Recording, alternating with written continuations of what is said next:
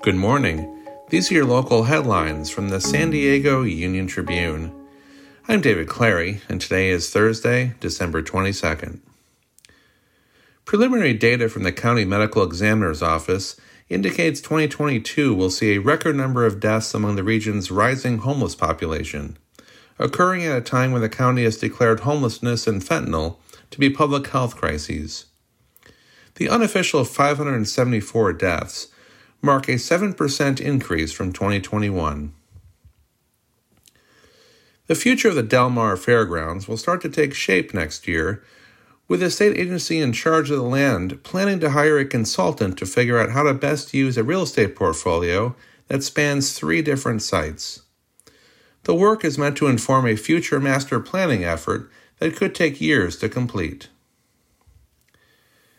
A Solana Beach interior designer was found guilty Wednesday in the death of her former stepfather, whom prosecutors said she killed after finding nude images of herself on his computer.